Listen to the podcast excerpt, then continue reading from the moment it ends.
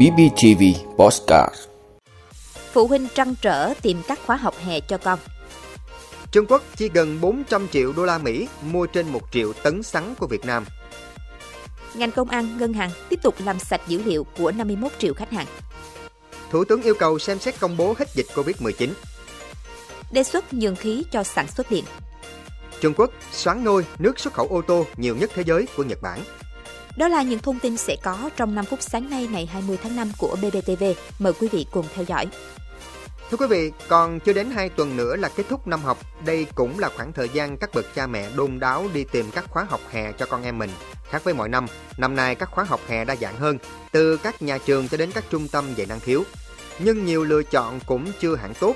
Giờ đây, các bậc phụ huynh lại phải phân vân giữa những quyết định. Phụ huynh vẫn loay hoay với những trăn trở, dẫn đến ở nhiều trường học, dù có kinh nghiệm tổ chức các khóa học hè uy tín lâu năm, nhưng đến thời điểm này, số lượng học sinh đăng ký vẫn chưa đạt như kỳ vọng. Mục đích của những khóa học hè là rèn luyện cho các em học sinh những kỹ năng cần thiết bên ngoài sách vở. Tuy nhiên, các bậc phụ huynh cũng cần phải thông thái, sáng suốt trước nhiều sự lựa chọn. Quan trọng nhất là sau mỗi khóa học hè là kết quả nhận được, chứ không chỉ đơn thuần là đi tìm một nơi chỉ để gửi gắm con trẻ.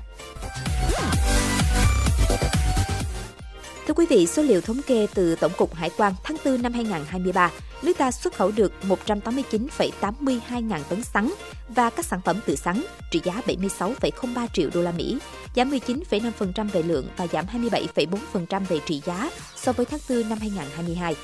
Giá xuất khẩu bình quân sắn và các sản phẩm từ sắn ở mức bốn trăm phẩy sáu đô la Mỹ một tấn, tăng bốn phẩy sáu phần trăm so với tháng ba năm hai không hai ba, nhưng giảm chín phẩy chín phần trăm so với cùng kỳ năm hai không hai hai. Tính đến hết tháng tư năm nay, xuất khẩu nhóm mặt hàng này đạt một phẩy mười sáu triệu tấn, thu về bốn trăm bốn mươi lăm phẩy tám mươi mốt triệu đô la Mỹ, giảm hai phẩy bốn phần trăm về lượng và giảm mười ba phẩy năm phần trăm về trị giá so với cùng kỳ năm ngoái. Trong bốn tháng đầu năm nay, dù Trung Quốc giảm nhập nhưng vẫn là khách hàng lớn của mặt hàng sắn và sản phẩm sắn xuất khẩu Việt Nam. Thị trường này chi gần ba trăm chín mươi bảy phẩy bốn triệu đô la Mỹ để mua một phẩy không năm triệu tấn hàng của nước ta. Đáng chú ý, Nhật Bản nổi lên là một thị trường tăng mạnh nhập khẩu sắn từ Việt Nam. Trong bốn tháng đầu năm hai không hai ba, xuất khẩu sắn sang Nhật Bản đạt hai nghìn hai trăm tám mươi tấn, thu về một phẩy mười sáu triệu đô la Mỹ, tăng đột biến ba nghìn ba trăm năm mươi bảy phẩy sáu phần trăm về lượng và tăng một nghìn bảy trăm bốn mươi hai phần trăm về trị giá so với cùng kỳ năm hai không hai hai. Theo Cục Xuất nhập khẩu Bộ Công Thương, hiện nguồn cung và giá của ngô, lúa mì đều bị ảnh hưởng bởi xung đột giữa Nga và Ukraine, trong khi các nước phát triển chuyển sang sử dụng năng lượng sạch từ ethanol, mà sắn là một trong những nguyên liệu quan trọng để tạo ra ethanol. Do đó, nhu cầu về sắn trên thị trường thế giới sẽ tiếp tục tăng. Thưa quý vị, Ngân hàng Nhà nước phối hợp cùng Bộ Công an dự kiến đến cuối tháng sáu hoàn thành xác thực năm mươi mốt triệu dữ liệu thông tin tín dụng khách hàng, tức tăng gấp đôi so với con số hai mươi lăm triệu dữ liệu khách hàng đã được làm sạch tính đến tháng tư vừa qua. Hiện có tới một trăm hai mươi triệu tài khoản thanh toán tại các tổ chức tín dụng và năm mươi mốt triệu hồ sơ khách hàng tại Trung tâm Thông tin Tín dụng Quốc gia xê i xê. Việc làm sạch dữ liệu không chỉ giúp tiết kiệm thời gian mà còn giúp ngân hàng loại bỏ các tài khoản rác, ngăn chặn hành vi lừa đảo mạo danh trên các dịch vụ ngân hàng số. Theo thống kê từ Ngân hàng Nhà nước, nhiều ngân hàng có hơn chín mươi phần trăm giao dịch khách hàng thực hiện trên kênh số. Dữ liệu khách hàng chính là một trong hai tài sản lớn nhất của ngân hàng bên cạnh dòng tiền. Việc dữ liệu khách hàng của ngân hàng được làm sạch và chuẩn hóa sẽ giúp giảm thiểu rủi ro tổn thất tài chính tới khách hàng, cũng như tạo được niềm tin của người dân về ngân hàng số và thanh toán không dùng tiền mặt. Thưa quý vị, Văn phòng Chính phủ vừa có công văn số ba năm bảy năm gửi Bộ trưởng Bộ Y tế Đào Hồng Lan về công tác phòng chống dịch covid mười chín trong tình hình mới. Công văn nêu xét báo cáo của Bộ Y tế về công tác phòng chống dịch covid mười chín trong tình hình mới.